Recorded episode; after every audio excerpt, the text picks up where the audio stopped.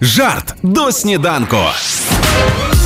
Иногда я выгляжу свежий, как ягодка, а иногда я прошу называть меня еле живика. Еле живіка. А я так подивилася на ці сучасні тренди, і є таке враження, ніби клабхаус це кохання в літньому таборі. Все закінчилося через три тижні. Знаєш, Да.